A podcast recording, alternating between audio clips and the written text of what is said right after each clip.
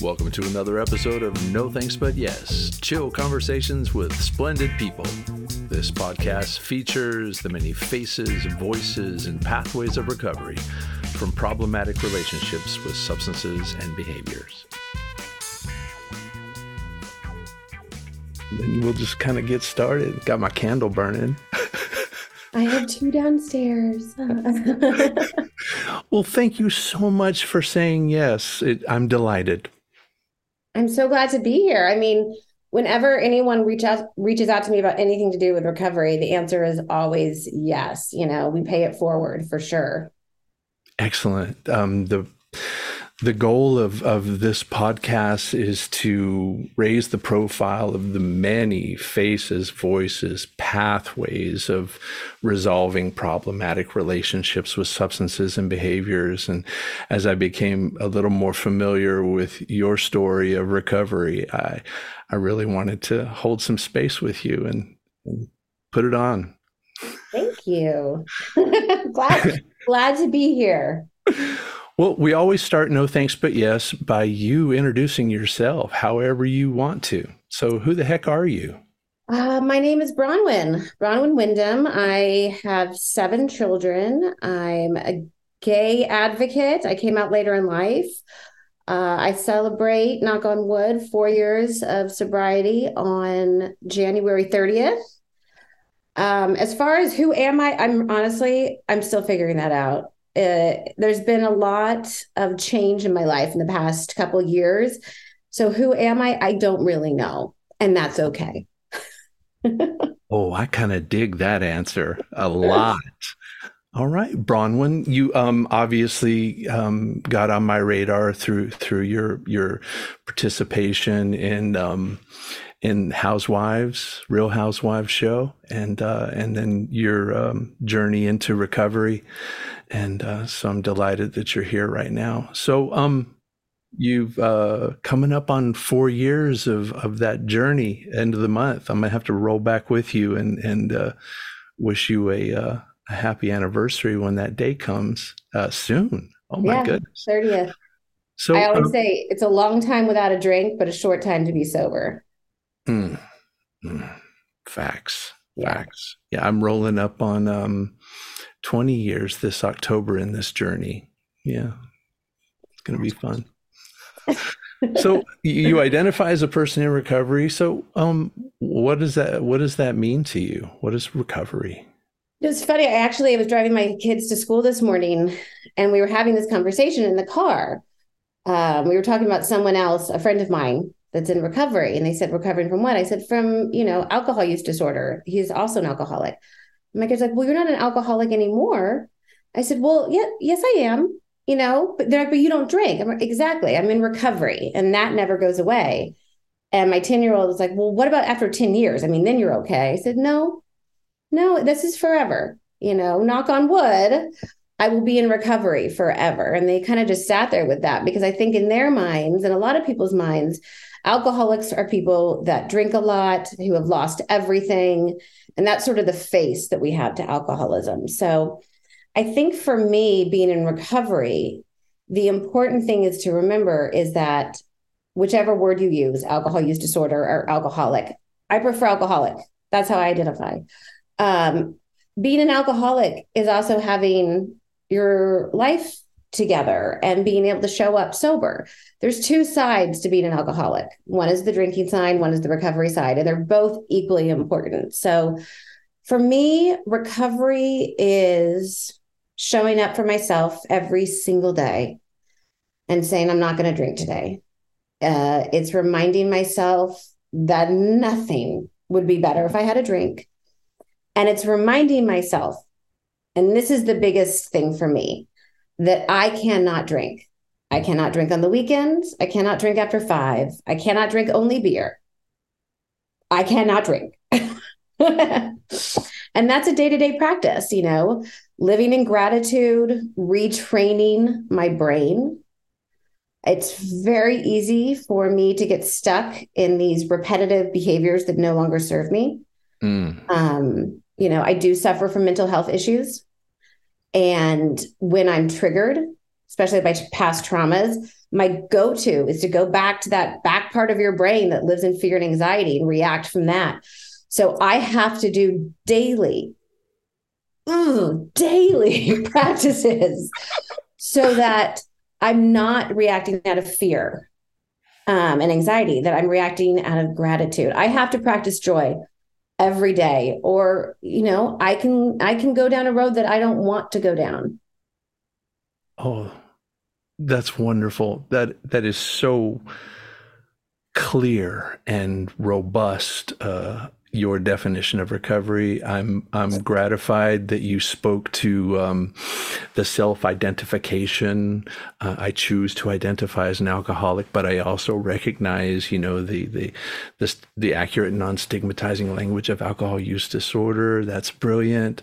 Um, showing up and um, the practice, the practice, the uh, the adaptive behaviors, trying to rewire and and uh, get out of those. And I, I, mentioned to you earlier, we don't talk enough about why people end up having problematic relationships with substances and behaviors. And um, you know, as I was um, doing some review, you know, of of, of some of of your um, public appearance in, on the show, I, I had an empathic experience with um, this business of running away. When when the emotional when the confrontation rises the running away so either physically running away or or chemically running away. And that that really resonated with me. And so you're practicing kind of not doing that now. That's tough stuff. It's that fight or flight in me that is so strong. It's I don't want to get hurt. It is kind of the basics, the basis for which my entire life has revolved. I don't want to get hurt. And there's so much that can hurt us. So I think in recovery, you learn, okay, I'm going to get hurt. How can I deal with that in a way that's healthy? Because things, you know, don't go away when you're sober. You still go through really hard times. You still have breakups. You still have people that are going to hurt you how do I deal with it in a way that is productive, proactive, and can get me through it? You know, you don't want to get stuck in the tunnel. You want to get to the light at the other end. Oh, right on. Um, we are going to get hurt, and and one thing I I explained to some folks that uh, I'm trying to share my experience with recovery and enhanced recovery was um, I continued to be afraid and I continued to be hurt, but uh, relished in the reality that it didn't kill me. and, and I came out on the other end, and whether I was victorious or whether I fell on my face, um, I grew just a little bit from both experiences. You know, the the the successes gave me some more positive self perception and and and efficacy, and also you know the getting hurt and falling down also was building as well in in in letting me know I'm a little more resilient than I thought I was. I will say too, one of the things I love about working a program, um, whether you're in a 12 step program or not, is the importance of community because I can go through anything and I can go to somewhere and someone has been through it. Maybe not exactly, but a lot of the times exactly. um, and it, it helps to know one, that you're not alone, two that you will get through it because others have and that there is a way through this i i have found that when i walk into somewhere with something that seems overwhelming I can't believe because I I'm very self-centered by nature. I'm I just have to call it as it is. I am very self-centered. Um, I will walk into that room thinking, okay, this is my issue. It's big, it's huge. No one understands. Only to be brought down to the right size of you're exactly like everyone else. Other people have dealt with this and you're going to be okay. And I think that for me, I I don't know about you. I have gone in crying hysterically thinking I don't know how to get to one foot in front of the other to walking out of that room going, okay, I got it. I know what I need to do now. I'm not alone. And just feeling better and lighter and more joyous, even in the darkest of moments. Community is such good medicine. It's so, been critical. So important. And I really, you know, I think this day and age, we have podcasts, we have Zoom meetings, we have all of these, we have apps on our phone, but none of that can really be take place of actual physical community. Mm-hmm. You know, um, you, you can't do this alone and thrive. Um, I mean, I can't. I shouldn't say you can't. I can't. And that sense of community is that phone call. I don't know about you, but I have a certain, I have a list kind of. Who do I call? You know, when things are hard, and and those are real things. And who can I go to see at to a meeting? And who's going to hold my hand and just give me a hug? And those are things that make sobriety not something you get through, but something that you thrive in. Mm. Mm. You know, I, I'm a I'm a social worker and I, and I'm a consultant uh, on federal contract, helping rural communities across the country to rally to reduce overdose and increase opportunities for recovery. And one of the things that I promote are, are many pathways to to finding what we've found. But yeah. what I share is I've discovered that these many pathways to wellness uh, in my perception and my experience, have a tendency to have three common components. One being community, and and one being uh, the finding of purpose, and the, and then the building of autonomy. So I've started saying, find your people, find your purpose, and find yourself. Yeah, yeah. I dig it the most. Yeah. Finding my purpose took me a little bit longer. Mm, um, it does. When I, when I did, it was sort of a uh, a, a, lightning bolt moment. I was like, okay, this is it. And I knew it took me about, th- I would say three years to figure out what it was I, I was, I was want what I was put her to do. But when I did, it was like, okay, I got it now. And thank you for putting this into my life at the right moment. I wouldn't have been ready for it before. So, mm. you know, be patient too. If you're listening to this, be patient. Um, things come to you not when you want them, but when you're supposed to have them. And we are in such an instant gratification society that that's hard. I I I suffer from that. You know, I have like 20 things in my Amazon cart right now.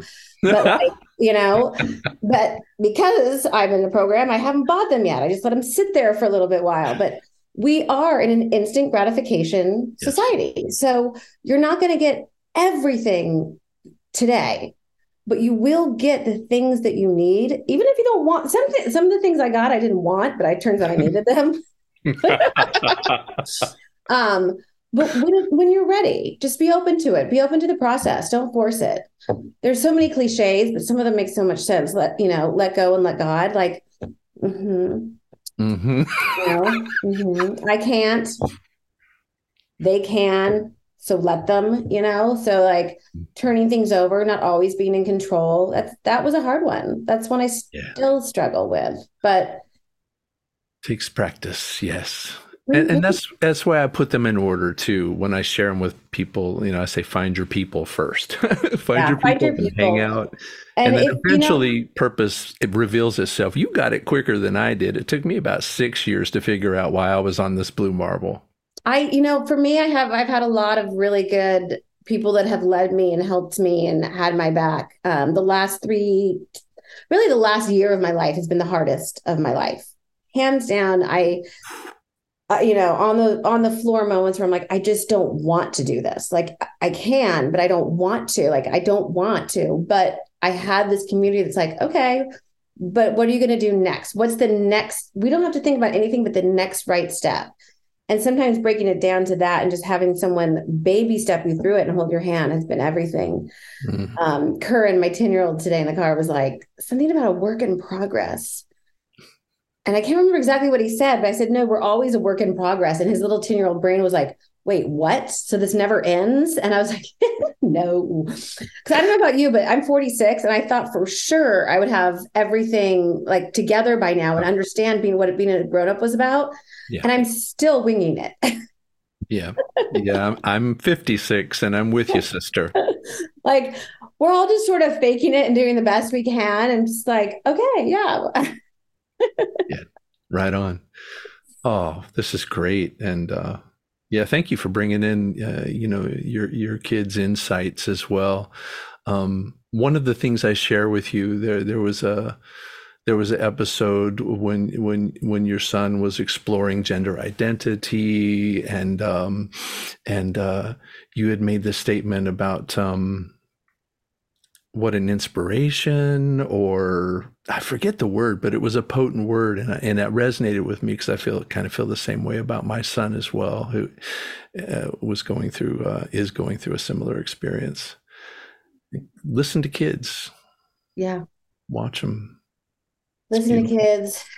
Te- and then and don't hide things from them. I think no. for me, you know, my father died from this disease. So it's always been really important that I've been age appropriately honest with them. You know, they don't have to know about all the drugs I did quite yet, but you know, at five years old. Um, but they do know that mom has this issue because I have seven children. Odds are at least one of them, statistically speaking, will suffer from this. So yeah. I always want to make it clear that I'm here, there's no judgment, and also that being in recovery isn't a failure because there's a lot of that in the that means I failed. I can't drink like everyone else. I'm a failure.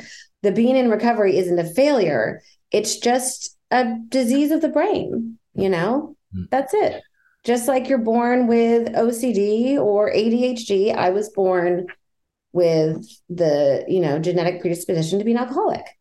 I was born this way with yeah the vulnerability to mental and substance use disorders. Yeah. and, and i was open with with my kids as well. And the thing about our recovery status uh, other than it's not a failure as you said it's a protective factor in in the uh, in the risk uh, associated with with our kids. Yeah. Yeah. Beautiful thing. Well i think we've explored recovery so well um, tell me, tell me what you're up to. Tell me what you're up to. You know, with your recovery visibility that you're doing now, with your LGBTQIA plus advocacy, any creative projects, anything you want to share. What are you up to now? Relationships. Right now, I'm in school full time. So that I have gone back to school to be a certified peer recovery specialist. And I want to help people on this path. So I have I have amazing sober community out here. I'm really good friends with um, the people at Promises. They have uh, rehab out here. The Red Songbird Foundation, Jason Wahler from the Hills. I don't know if you know him. Um, he's my neighbor. He's actually one of the reasons we lived out here. Um, so I'm I'm very lucky with that. I'm also doing a program through Harvard for wellness. So I'm hoping to sort of put them all together, which is I'm sure you've noticed this. It's not just people with alcohol use disorder that are not drinking now. It's the whole mind body experience. So, taking people that are sober curious or taking moms that no longer want wine in a sippy cup and saying, we are going to create a way for you to take your brain, to take these old patterns, and to get you fully healthy. Um, I've been doing a lot of researching on the the specs, the brain specs. Have you seen those of alcoholism, caffeine addiction, nicotine, even mental illness, and how that relates and how we can reprogram and retrain the brain through joy? And I am loving this journey and everything about it. So that's where I am right now. I'm trying to bring joy into people's lives so that it can reprogram their brains you know, and we don't have to depend on things like being on Instagram too long for that serotonin boost or, you know, watching too much TV or buying that shirt we don't need or all the other things that we are clinging to right now as a society that we can really just find joy in the things like the sunset, the rain, and the deer in my backyard and hanging out with my friends. Absolutely. Yeah. Absolutely. And I, I love this and I love being able to share this. I get so excited when I get to share this with people, especially people that are just starting to get sober. I've probably have a little bit more of a cheerleader than they're ready for sometimes. And I have to tone it down, but it's like, I have been so, I, I was so depressed when I started this and my life was over and it's, I'm 46, it's just beginning. So that's mm. where I've been. I probably haven't been as visible like on social media and stuff because I'm actually taking time to live my real my real life instead of, instead of the one that I put out there. But I will be back on social media when I feel like it. But for me right now, I needed to take a step back to focus on what was important to me without outside opinions.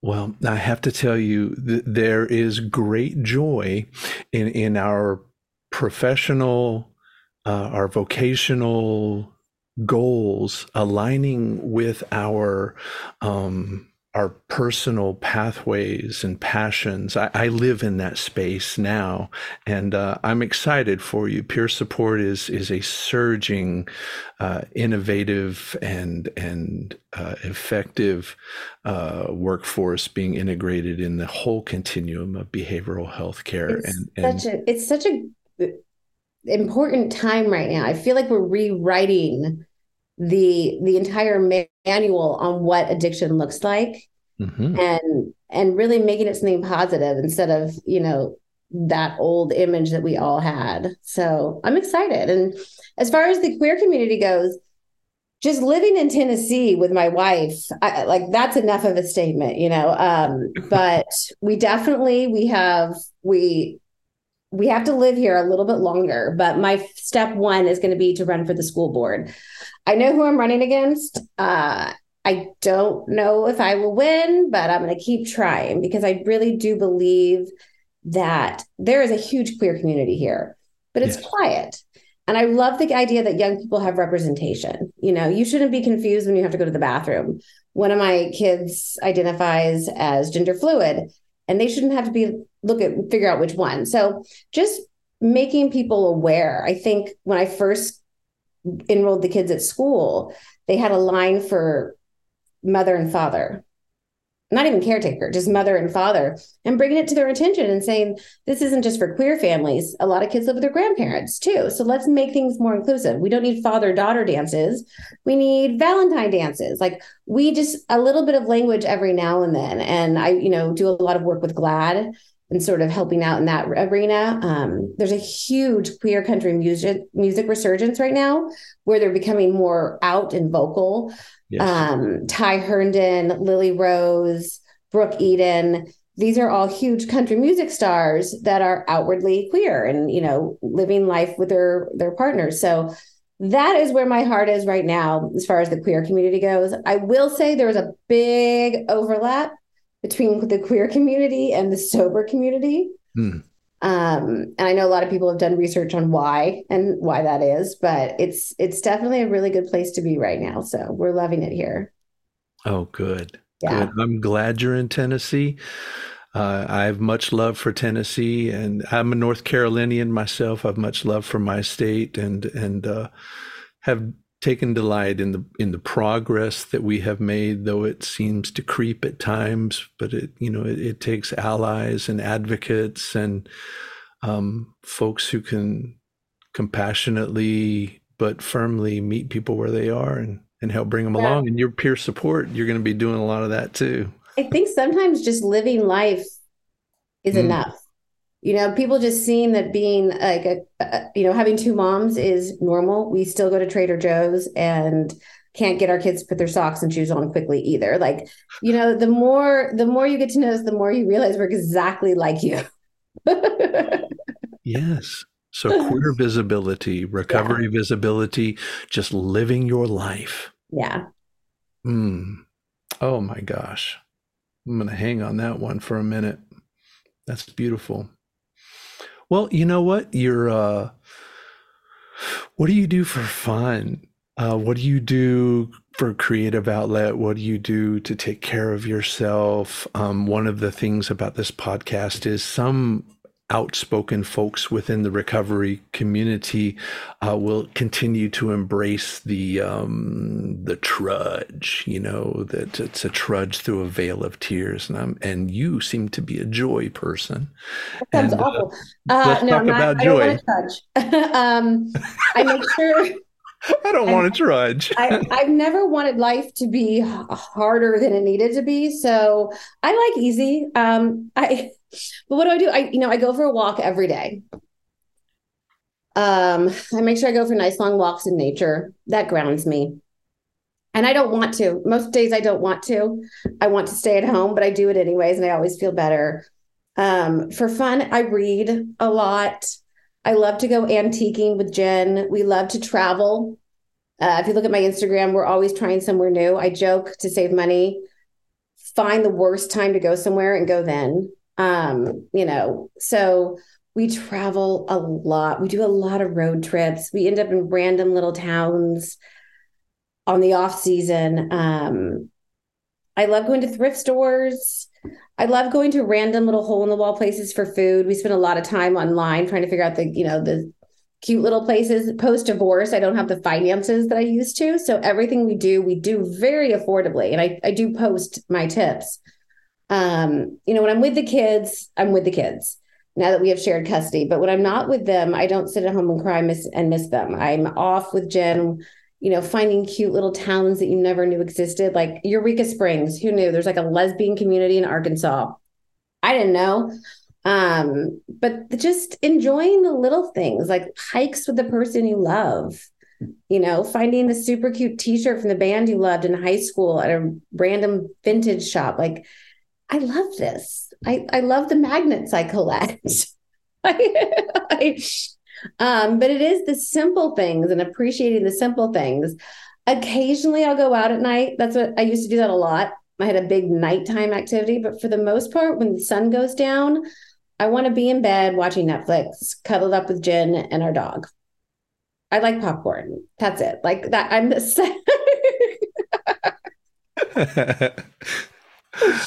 oh my uh, gosh. Yeah, it's it really becomes maybe it's also because I'm getting older. I'm 46 now, but like my mindset has shifted from I want to see things instead of I want to be seen. Mm. Mm. Mm, mm, mm.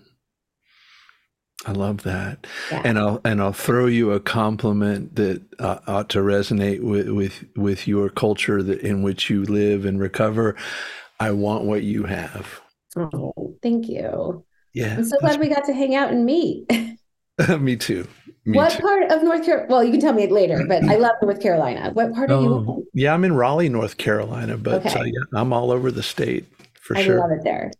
Oh, me too. Me too. I never left. You know, I uh, was raised here and ran off and joined the Navy and traveled the world and and ended up coming back here, but with big plans to run off to L.A. or New York City to be an actor. And I just ended up staying.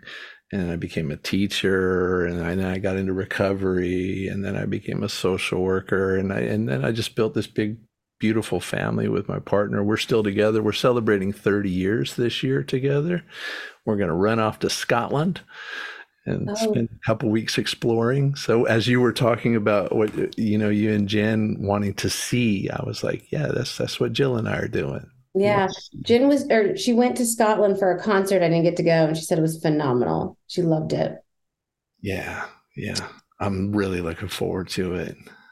Well, all right. Well, oh, what a great, uh, what a great time. Well, I'll tell you what. We always end uh, no thanks but yes with uh, with a final message. Do you have a final message for our millions of listeners?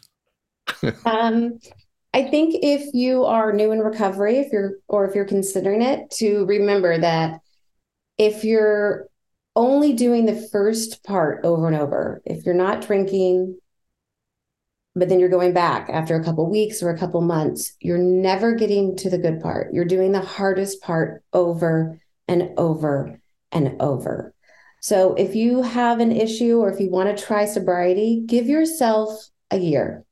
Give yourself one year so that you can get to the good part because you don't want to do those first few weeks first few months over and over and over. I wouldn't. You gotta you gotta put in the time and i promise you it's worth it get to the good part. you know, I always listen creatively to these conversations, and the title of the episode eventually just boils up to the top. Get to the good part. Get to the good part. well, thank you so much. I, I, I hope that we continue to um, to run into each other, and I'm looking forward to what this year brings for both of us. Same. Happy 2024. I don't. Thanks for listening to another amazing episode. No Thanks But Yes is non monetized and unaffiliated, available everywhere you stream excellent podcasts. Remember to subscribe today and tell all your friends about it.